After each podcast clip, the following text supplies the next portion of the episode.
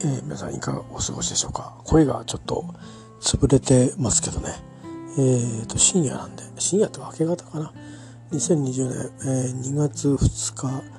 の明け方ですね。明け方っていうか深夜からあの、えー、ラグビーのシックスネーションズをテレビで観戦して、えー、その流れで喋、えー、っております。えー、まああの諸々のことをもろもろにえっ、ー、とえー、喋って、えー、クローズしたいなと思ってるんですけども、えー、っとちょっと先にツイートしましたけどあの2000年の前ですかね。まだ筑紫哲也さんが、えー、生きてらっしゃった頃ですけども「ニュース2 3の、まあ、番外編みたいな感じで。えっ、とまああのダイアナさんが事故で亡くなった後とかだったかな。時期的にはね。えーとまああのランドマイン地雷ですね、えーまあ、これでこう結構あの被害を受ける人たちとか子どもたちとかあ世界各地に、えー、いるということでねあの結構原始的な兵器でありながら、まあ、嫌い地雷っていうのはかなりこうなんていうかなあのその戦場においてもそれからまた終わってからもねすごくこう殺傷能力が高いし影響がでかいし、うん、でこう取り除くのにすごくこう苦労する、うん、兵器だということででまあどう考えても、まあ、兵器はみんな非人道的なんだけどもどう考えてももうあの人道的っていうかねあの説明のつく納得的なあの点が一個もないような兵器で、えー、本当になんか悪魔の兵器と言って過言ではないというような感じのふうにまあ見て思ったんですが、まあ、時代ってどんなものってどんな被害が出てるの？ってそれを除去するためにどれだけの人がどんな努力をしてくれてるのとボランティアでねほぼね団体を蘇生して。でまあそういう最終的にまああのそういうなんていうかな活動をうん音楽でね、えー、何かまあ表現するという手法を取ることでまあ多分坂本さん自身がバランスを取ったと思うんですけど、えー、まああの日本のミュージシャン数多く、まあ、佐野元春さんとかチャラとかウーアとかあれですねえっ、ー、とえー、ミスターチュードレンの桜井氏とかああとはあれですよ。あのバンド名出てこなかったらえっ、ー、とテルとか拓郎さんがいる誰だっけ？あの北海道のバンド。ねとかもろもろですね、えー、参加しつつ、まあ、あのシンディ・ローパーとかスティーブ・ジャンセンデビッシルビアン、うん、坂本さんと親交のあるね、えー、人たちも海外のアーティストも参加して高橋幸宏細野晴臣さん、えー、ニクルさん細野さんも参加してえーまあ、ライブでねあのいろんな国の人たちがこうつながって、えー、まあ韓国の人たちから始まって、まあ、どんどんつながっていくっていうのはね、まあ、スタジオにいたミュージシャンもいたような気がしますけどうんまあ今よりまだまだインターネットでつないでっていうあのなんていうかなあのただ通信するだけはあったんだけど同期して演奏するっていうことをやってたんですよね。えー、でまああのその曲の冒頭に「えーとまあ、地雷」って言葉を、クラフトワークが寄せてくれていて「ゼロランドマイン」って言ってるんですよね。えー、地雷はいらないということですよゼロランドマイン。えー、いうことでね、えーまあ、ちょっとそれをツイートしたんです。っていうのはなんかあの北朝鮮にっていうか、まあ、朝鮮半島ですかね。以外で、まあ、アメリカは、うん、基本的には対人時代を使わないということをオバマ政権の時に、えー、決めたんだそうですがあトランプさんがそれを排除するということでですね、まあ、徹底的にあの えっとあの何ですかね。あの一体何時代の人なんでしょう？という感じで。アメリカ人もいい加減あの自分たちのリーダーを恥だと思わないんでしょうかっていう感じしますよね。あの確かにそのまあ性的であったりしてもまあ、政権の座についたならばどう振る舞うべきなのかと未来に向けてという時に、えー、哲学があってほしいんですがそれがねアメリカ人アメリカ兵の、えー、手が差しせになってるって言うんですがまあこのねドローンでね 敵の将軍やっつけちゃう時代に地雷使いますかってことなんですよ。だからそういう戦い方はしないで、えー、いいでしょってことですよね。えー、まあ実際に使わないでいてくれたらそれはそれでいいんですけど、えー、これがまあ将来ですね違う為政者が使えないとは決まってないということになって、えー、使ったりあるいは現場がですね、えー、の判断で、えー、使ってしまったりというようなことが、えー、起きた場合にまあそれが合法なんですよねアメリカ的には。でも考えてほしいんですけど戦争や紛争をやる側ってそんなになんかその敵であれ何であれまあ人類共通の敵だったら別ですよ。そのテロリストみたいな。とりあえずねそれぞれ言いたいことはあるんだけども先に暴力に訴えると。いうことでないにしたらねあの何がしの何がしなんだということですよね。えー、まあいろいろ貿易で、えー、勝ち負けあって負けてるともうちょっと何とかしろと、まあ、議会が何から騒ぐお国柄でありますからあだしね、えー、都合がいいなと思うところは開港しろと言ってくるところなんで、えー、まあまあそういう人々たちが集まってるところですからね、まあ、迫害されたとは言いつつも、えー、ね、インディアンを落ちのけで、えー、自分たちの島としそして独立をしてという人たちだからあのどっか、まあ、申し訳ないけど僕らの基準とは狂ってるんだと思うんですね。えー、なのであんなに早くあんなにちょっととねあのせいて出来上がった国が出来上がってるんですけどおそらく今そこが行き詰まってるんだと思うんですね。あのイギリス的に行き詰まったわけじゃなくて、えー、加速度を伴わない社会を経験してないんだと思うんですねアメリカっていうのは。えー、なのででオバマはそれを分かってたと思うんですよね彼は。彼はそれが分かっていたので、えー、そういう政策をに転換し始めたわけですよね。えー、いわゆる頭で考える国頭で考えないと運営できない国なんだという理解を彼はしたし彼の支持者たちもそれを気づいたんですけども、まあ、あのトランプさんの支持者の多くはあ感情や現状の不満で動く、支持者が多いように見受けられるしリーダー自体がそうのように見受けられますよね。あれがポーズにしちゃえらいことやりすぎたなと思いますよね。えー、旗迷惑と日本のリーダーも彼の顔色を伺ってますし、えー、そんなアホなと あの、あのおかしいですよね、えー、植民地でもないのにねあのさらにですねそうでなくたってアメリカにこう受けなきゃいけないような間柄であるわけですからそれ以上にリーダーの顔色を伺うっていうのはおかしい話なんです本来ね。えー、なのであのまあということをちょっと、ね、我々理解しておかなきゃいけないと思いますよ。あの別に僕はアメリカとかアメリカ人が嫌いとかっていうのは特にあのそういう偏見はもう捨てたんですけど、うん、でもなんかね変ですよねあのアメリカという国がねやってることがねあの北朝鮮とかロシアとかを非難する立場にないんじゃないかなっていうふうに思いますね。同類項じゃないかと私からするというふうな気がします。えー、まあ、イスラエルに対してやったことというのはあれは昔からああだけどもそれも同じですよね。えー、まあ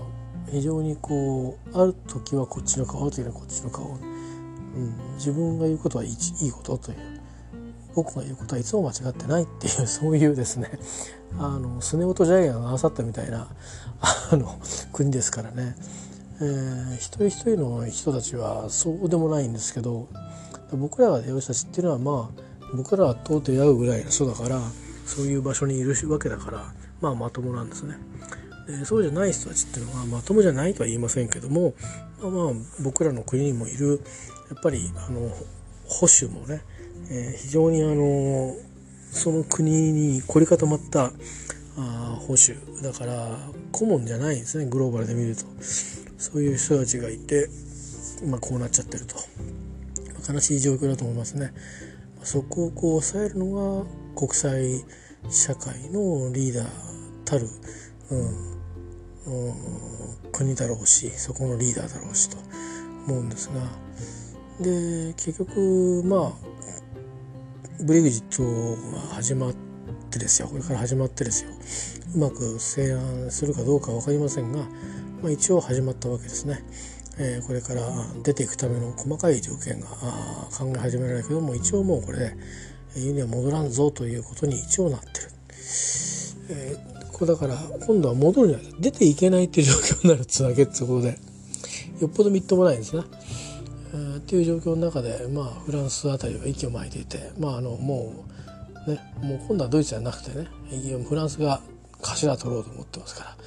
えー、マクロンあたりは、えー、義務は義務もないけども権利もないぞというようなことを、えー、言っていたりしてですねこう発言権をここでぐっと増そうとしてたりなんかして、えー、なかなかこうまあ大体いろんなこう本当はこんな顔なんだなこいつらっていうのが分かってくると、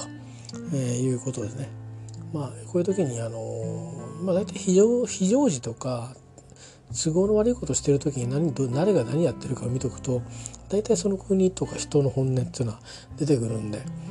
誰が一体あのと、うん、一緒にね手を携えて、まあ、ある程度マシなのかっていうのはそういう時にあの見定めておくっていうのが必要だと思いますね。えー、あのあくまでリーダーですよ。うん、まあ多分フランスという国やあフランスの各地にいるそれぞれのえーと、文化圏を持った人たち人たちとかあるいはパリに暮らす人たちはあもうちょっとこうたまにね暴動ね起きたりしますけど暴動じゃないらしいんですよね。フランス人ってこの間もたっぷり話したんですが、えー、あれは権利の主張だと言ってましたから、まあ、そういう国柄ですからね。あのおかしいとなればちゃんと行動に伴ってまあ、何せ国を転覆させる人たちですからね、えー、なっててくると思うんで、まあ、あのアメリカのようにですねあのまあまあ変にあのエリエリートっていうかあのできる人たちはもう分かってて、うん、しょうがないねっていうことで、えー、なっていく、まあ、デモもやる人たちもいますけどそれでもまあまあご行儀のよいねデモなんですよね。えー、まあ、フランスなんかそうじゃないからああれなんですけど、まあ、でもそういうことでとにかく、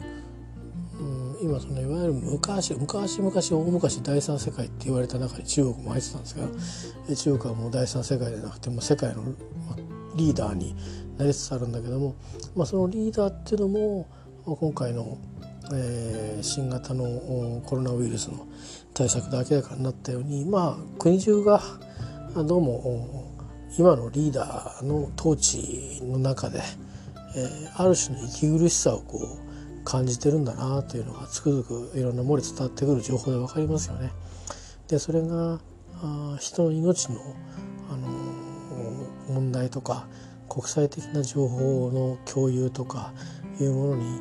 えー、実は悪影響を及ぼしてるということもよく、あのー、理解されるとこじゃないのかなと、えー、思うんですよね。あのでも誰もそれをどうこう言わないっていうのは、まあ、これを政治問題にしちゃうとあの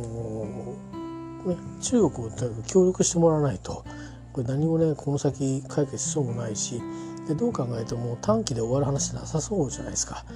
えー、あの例えばねブラ出血熱なんてもう結構長い期間あの結局収まらないじゃないですか。あのどっかで収まってもどっかで始まるみたいな感じでまあ、この数年間来てると思うんですよねアフリカあたりで。同じようなことがもしかしたらこの後も、うん、このエリアで散発的に起きていくというようなことがもしあるんだとすればそれ多分想定してないと思うんですね。で遠くアフリカのことだったらばなんとなく気軽気楽にねなんか報道してますけど切実さが全然違ってくると思うんですよ。あのじゃああのボランティア活動する人たちが行っててっていうそれだけでも大変なことだと思うんですけどもうそんなものじゃないような話に、えー、だんだんなっていくんじゃないんですか。あですからあのやっぱりだからそういう意味で中国と敵対することは何も誰も理さないので今みんな別にそういうことはあのあまり強くは批判はしないわけですよ。情報改良が遅れたとかなんであのお医者さんをあのねあの、最初に口封じしたんだみたいなことをあまり上げすがっても全人類の、ま、利益には資さないので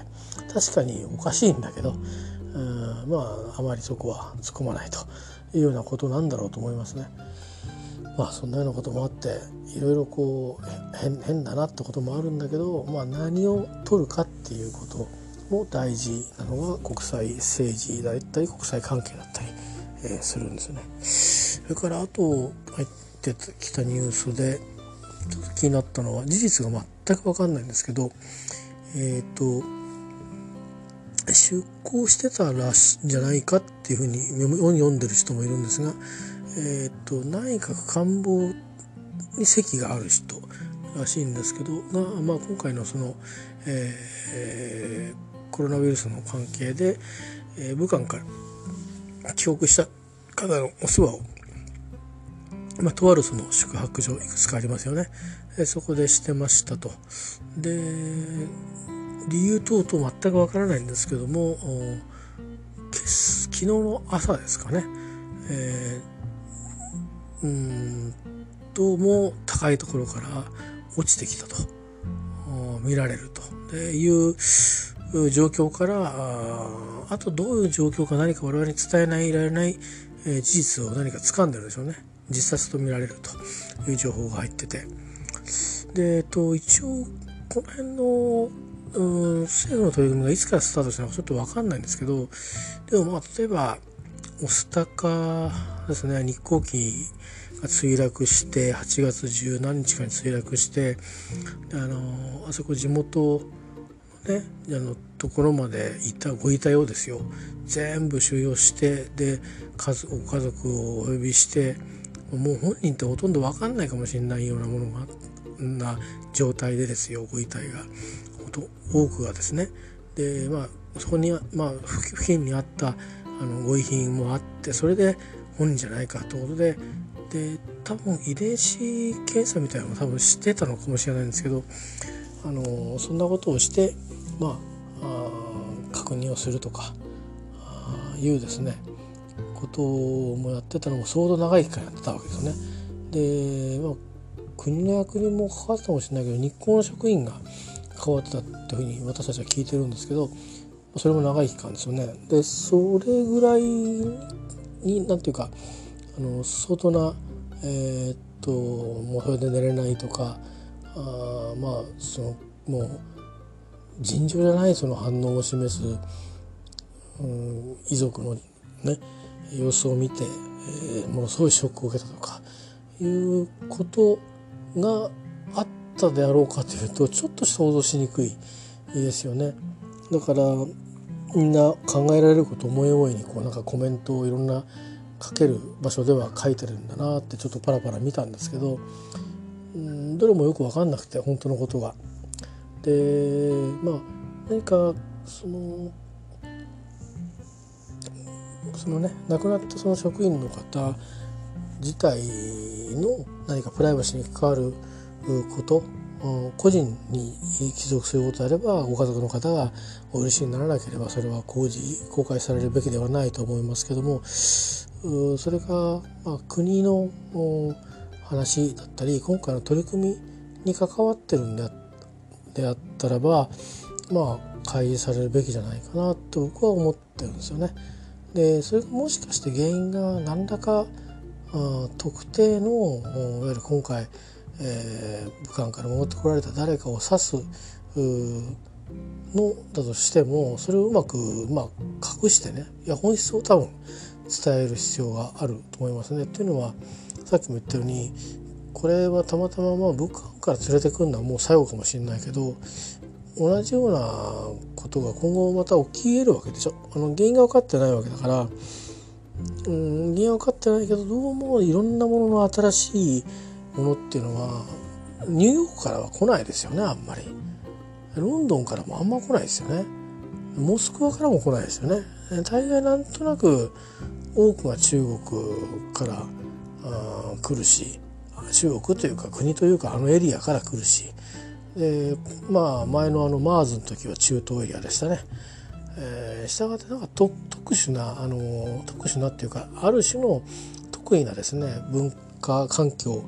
を営んでらっしゃるエリアからどうも新しいその組み合わせが出てきてで、まあ、今この世の中ですからねあのラクダに乗ってキャラバンがやってきて伝わってくるっていうスピードじゃなくてあっという間に世界にこう蔓延すると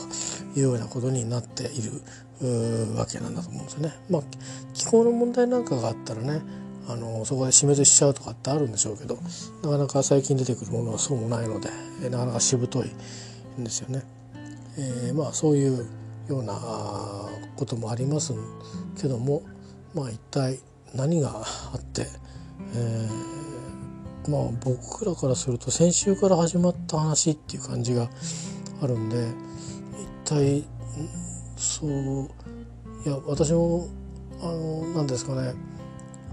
うん、世の中を世の中を悲観することとか自分の人生を悲観することたくさんあるんですけどただちょっとこのこの僕たちが知ってる事実だけからするとなぜ死ぬんだろうっていうのがちょっとわからない。とこなんですよ。これこれその人責めてないですよ。責めてんじゃなくて何か隠されてるのかあ何か起きちゃったのかでその人にとっては耐えきれない何か嫌な思いをしたのかですよね。なんかその人のもうプライドをずったずたにするようなあの我々からしたらもしかしたらいやそれぐらいってことかもしれないけどもその人の状況立場からすればそれは耐えられなかったろうなっていうようなあこと。なんでこんなことばっかり言うんだみたいなことを言われたのかちょっと分かんないんですけどね。誰にとかも分かんないしそれもただ言われたっていうのも僕の想像ですから、うん、ただそれとは全く関係なくなんか自分のご病気を聞かしたとかいうのであればまた別ですけどね、えー、一体何があったのか。ちょっとねあのそれは全く別の話ですけどつまびらかにしてほしいですね。っていうのは応援する人の中に同じようなことことが発生するんであればそれ防止しないといけないんじゃないんですかね。あの事情が分かってる職員が少ないでしょうから分かった人の中でうまくあの環境を良くしていこうということでやってるしこれ2週間ですね隔離というか、まあ、一応とどまっていただくということでえー、まあ数日経ったわけですけど、まあ、10日とかってね残ってるわけでしょ？そうすると、ま、すますいろいろ不満とか溜まっていくわけで。でそれを今度次の舞台に多分今度同じ人がやったら本当に参っちゃうから あの全く人を入れ替えてなんかこれで終われ終わればいいけどもう 1, 段2段違う土地からとかあるいは日本国内とかあった場合に続かなくもないから、ね、あのそういうことも考えるとやっぱ残っててもらうべきなんですよね。知ってる人として伝えるものとして。なのでみんながみんなそうしてやめてどっかに失踪しちゃうとかなんか何となれば死んじゃうとかってことになるとこれは問題なんであのいや一人死んだけどあとは知らないだろうっていうふうに考えるのはちょっと考えがねあの甘いんで知らなくてももう口を閉じて何も言わないって決めちゃうかもしれないしやっぱりそのちゃんとていうか職員も守られてるんだよっていうところをねあのしっかりとこうする意味でもあのそういう姿勢をね国には示してほしいなというふうに思いますし我々国民にもちょっとなんか不可解な気持ちになってるんででそもそもあのニュース見ててもねあの疑問いっぱいありますよね。あの本当に僕昨日言いましたけど本当はあのねあの全員チェックしなきゃいけないんじゃないのってでそれについてはまあやそんなことやってられないよねっていう記事を書いてらっしゃる方もいてそれもよくわかるんですよ。うん本当やってられないですよね。うん、だけどもしかしたらやんなきゃいけないぐらいのことになっちゃうかもしれないですよね。うん、もう経済合理性だとか言ってる場合じゃなくなっちゃうかもしれない。まあ、すなわちだから観光業で儲けようとか言ってる場合じゃなくなっちゃうかもしれない。うん、だから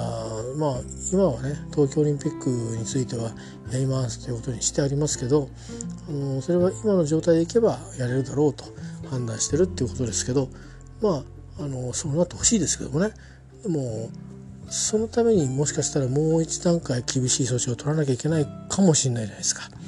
そうすると今よりもさほどひどくはないんだけど厳しいチェックを一人一人しなきゃいけなくなるかもしれないですよ。えー、それは。だから結局原因原因は違うけど手段は同じってことをやんなきゃいけないかもしれないという、うん、ことを考えるとねあのやっぱりいろいろ考えておくべきなんですよね。そんな風になったら嫌だなってことを考えておくっていうのはできるのが人間だと思うんで人間以外にはできないことだし、えー、でまあオリンピックに関して言えば日本は当事者になるしまあ是非ねそういうこともあの、まあ、あのオリンピック委員会ともよく相談をするっていう時間もまだ残されてると思うので、えー、考えた方がいいんじゃないですか。えー、いやそもそもパンデミック起きたらどうするつもりだったんですかっていうことなんですよねこれって。えー、でそういうなんていうかあの非常時不測の事態ってもいろいろあると思うんですけどまあ一般に朝鮮半島で戦争みたいなのが起きたら多分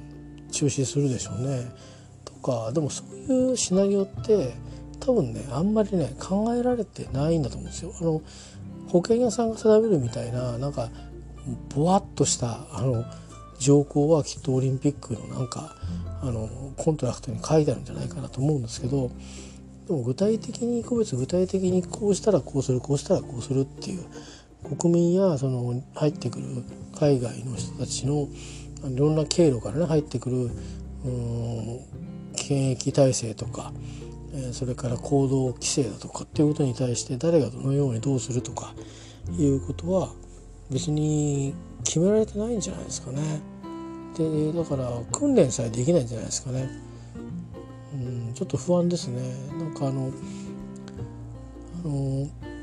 原発原子力発電の話なんかでもね、まあ、あのこの間どこでしたっけ？あの再稼働しようと、え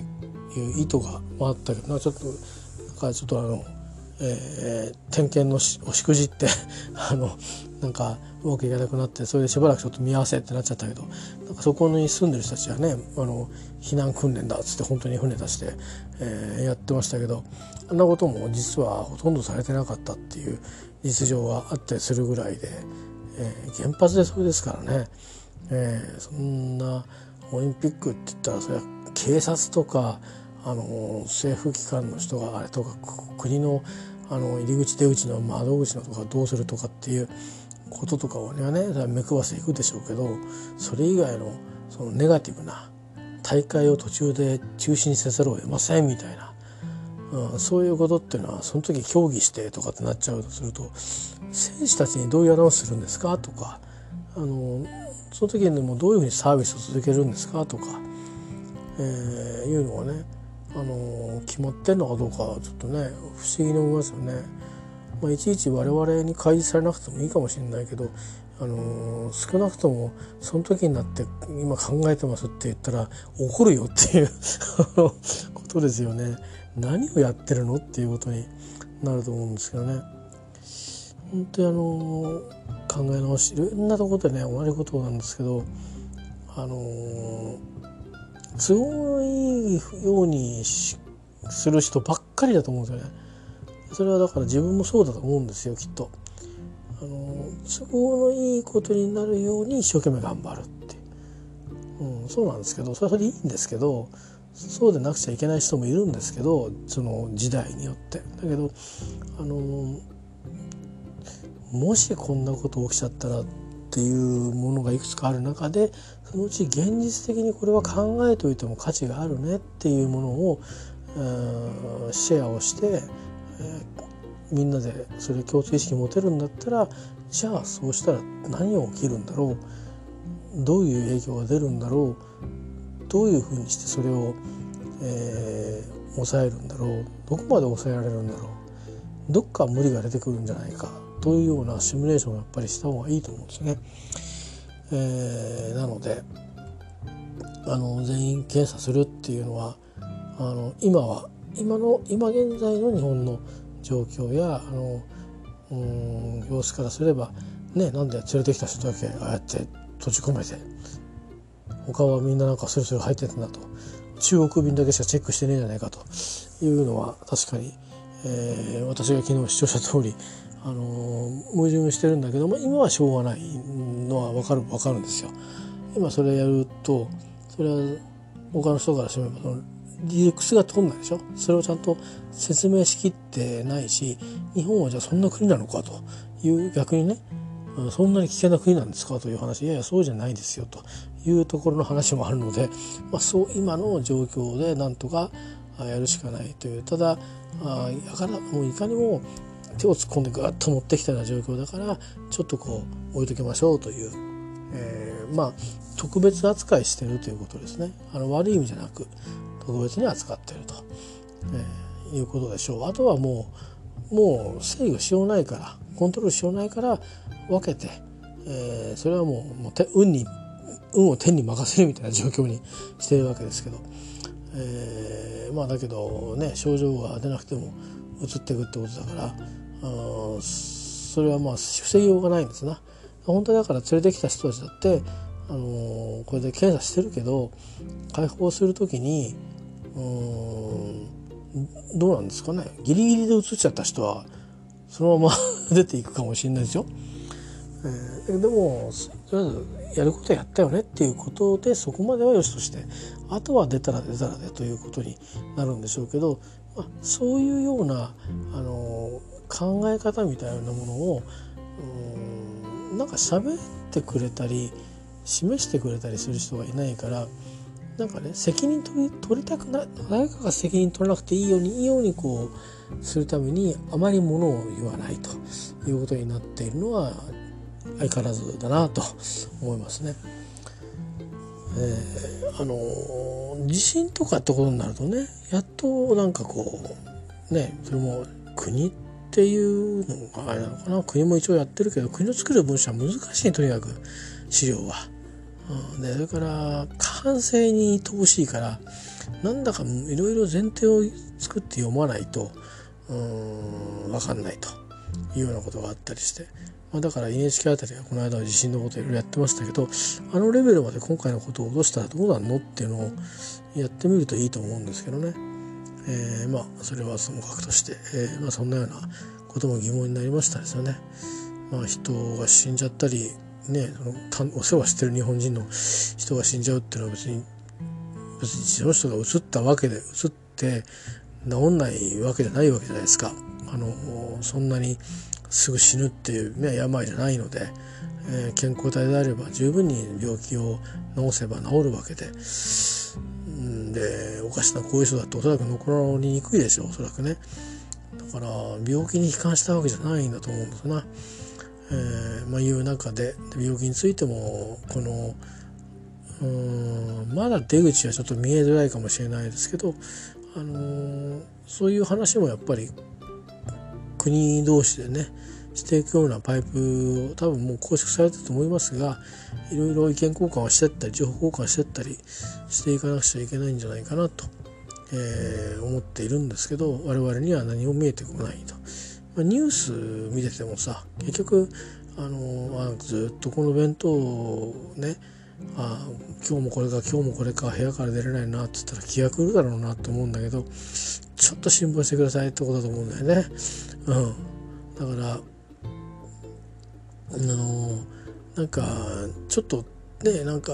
気晴らしになるようなことをね何かあの一つでも二つでもあのして差し上げるといいんじゃないかなと思うんですよ。逆の立場だったら本当ね3日か4日でもうねもういっぱいいっぱいだと思うよね。うん、なんで家帰られんだよっていうやっぱりそう思うと思うから、うん、それはだから今回の自殺と関係あるかどうか知らないけどまあそのでタバコが吸えないとかいろんなこと言う人がいるのわかんない知らないけど。それだってさいいじゃん。言わ言わしてあげれば。その人は言えばすっきりするんだよね。うん、だけどそれが本当にできないと俺は暴れるぞって言ったら「お前それは違うぞ」と。ピシッピシッとやっぱり言うべきなんだよね。うん、でそれが言える人はいなくなっちゃったと言えないんでね、うん、なんだか、あのダメなことはダメっていう 違うぞお前っていうことを言う世の中じゃなくなっちゃってるんでね。なんかみんないい子ちゃんになっちゃってるって恨まれたくないけど私は正しいこと思ってるわよみたいなね。嫌ですね。なんかね、うん、本当に嫌になっちゃうんですよね。あのまあそんなようなことで。えー、ですね。でまああの全然関係ないんですけど最後にえー、っとシックスネーションズっていうラグビーがあの大会があるんですよ。あのうんと、まあ、南半球は南半球で南半球の1位とか決める試合があるのかなスーパーラグビーがそうなのかなと思ってたんですけど国同士の大会もあるんですかね。であとはまああのえーとまあ、北半球のチームと南半球のチームでやるっていうなんか大会もあるようなんですけど、えー、シックスネーションズっていうのはまあ北半球のあチームの大会で、まあ、そう言ってもまあ、あの、シックスネーションズっていうぐらいですからまあそこにあのグルジョージアは入ってないですしルーマニアも入ってないですよ。えー、イングランドスコットランドアイルランドウェールズそれからイタリアフランスとこの6カ国です。まあ、でも、まあ、ラグビーの強豪国になりますね。えー、とりわけ、えー、イングランドはこの間のワールドカップで、えー、準優勝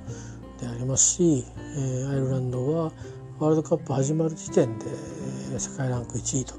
いうことでした。それから、え、スコットランドは日本とも死闘を繰り広げるなど強豪のチームがいます。それからフランスはあ攻守ともにですねちょっと他の国とは違うタイプの、えー、個性を持ったチームで非常にラグビーも見えて面白いです。えー、いうようなこともありますね。それからウェールズは前回のシックスネーションズの優勝チームで、えー、非常にこう粘り強いしディフェンスもいいし守りもあ攻めもいけるしっていう非常にバランスのいいチームですね。でイタリアもこの間あの大会の時にちょっといろいろありましたけどねあの雨で中止になっちゃって、ね、もしニュージーランドに勝ったら俺たち決勝行けるんだぜと、うん、それなのに中止なのかよっていう感じで確かにそうだよなと思ったりをしましたけど。まああの結構ですねイタリアも多くの時場合シクスネーション最下位の方に近い場合多いんですけどこの組み合わせでいくと。でもやっぱり揉まれてますからね。やっぱり年々強くなっていってます。えー、で、まあ、今日はウェールズの試合の方最後ちょっと見て。アイルランドがホームでアビバスタジオっていうんですね。スタジアム、えー、アイルランドホームでスコットランドがアウェイということで試合がありまして。で、えー、今日も楽しみにしたのはあの国歌ですね。あのままあ、スコットランドのあのフラワーズコートが久しぶりに聴けるっていうのはあったんですけど、えーと、アイルランドの場合はアイルランドのその本がホームの場合はアイルランド国歌を歌った後にアイルランズコールを歌うということでワールドカップで歌ってないアイルランド国歌を今日は歌ってましたね。去年も多分見てるから歌って見てたと思うんだけどそこまで気にしなかったんでで何人歌ってないかなと思ってこう見てたんですけどちょっとカメラがどこまでどしたか分かんなかったけど多くの人が国歌を歌ってたからうんアイルランド共和国の人が多いのかな？ちょっと分かんないけど何人か歌ってなかったけどね、まあ、そんなような感じで、まあ、試合の方はうん何でしょう。なんかトライが少なかったね。1ワントライしかアイルランドがワントライしてあとはみんなペナルティーのショットだったんですけど。うんでまあどうでしょうね。アイルランドが突出して破壊力を持てた気はしないですけどね、まあ、ディフェンスは強かったかなっていうのとフォワード強かったなっていうのもあるけどうんちょっとまあまだ初戦だからかもしれないですけどね、えー、そうそう。キレがあるという感じではなかったですね。勝ちましたけどねアイルランドは結果的に、えー、19対12かな。うん、なんか日本があのあのアイルランドに勝ったスコアみたいなあれですけどもでスコットランドはねいいとこまで攻めてるんですけどうんホッグが、あの手から棒手にボールがつかなくてねあのなんか、まあ、結局ノックオンみたいになっちゃって、えー、トライが幻のトライが1個あったりしましたね。あとはねペナルティが多かったですね。G 点。あれはあれはちょっと理由分かりませんけど改善した方が得じゃないですかね。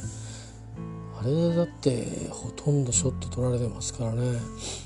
やっぱり規律の面でスコットランドはあの日本戦の最後に攻めて攻めて攻めて攻めて、まあ、最後にねあのペナルティー1個出てそこから日本にこう流れが来て、えー、一息ついたっていうのがありましたけどうんあれぐらい集中してないとかなりやっぱり規律の面でスコットランド弱点多いなって思いましたね。だって、ね、自陣でペナルティーやったら大体相手のチームみんないいキッカーいますからね。3点3点持ってっちゃうんでね何の苦労もしないで、えー、ですから結局今日なんか6 7点差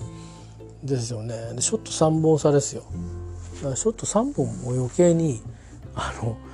あのペナルティしてるってことですよね。で本当はペナルティなんて1個もしちゃいけないぐらいな気持ちでいかないと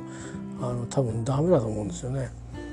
えー、なのでちょっと見ててねあの歯が良かったですね。えーえー、スコットランドもチームがこう変わって、えーまあ、レイドロいなくなってでキャプテンも一応ねなんか前ワールドワールドカップの時はあの若い人がねキャプテンだったけどまあホックスがスチュワード・ホックスかな、えー、バックスの選手があのキャプテンになって、えー、いうことでねあの新しい体制になってましたけどそういえばねアイルランドの監督はあのイングランドのファレル・ウィリアムスのお父さんに変わってましたね。えー、まあ、なんかそういうことでだからアイルランド対イングランドは、えーと、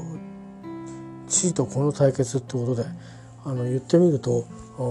巨人の星のえー、オズマを要する星って伝ええー、星ヒューマ要するジャイアンツの戦いみたいな構図になんか例えが良くない えー、なるということになるんでちょっと楽しみですけどね。えー、まあどうなんでしょうね。ど、どこが勝つんだろう。順当に言ったらイングランドが勝つと思うんですけどね。うん。まあ今日の試合見てる限りはなんとなくアイルランドが勝つとは思えないしスコットランドが勝つと思えないしっていう感じはありましたけども、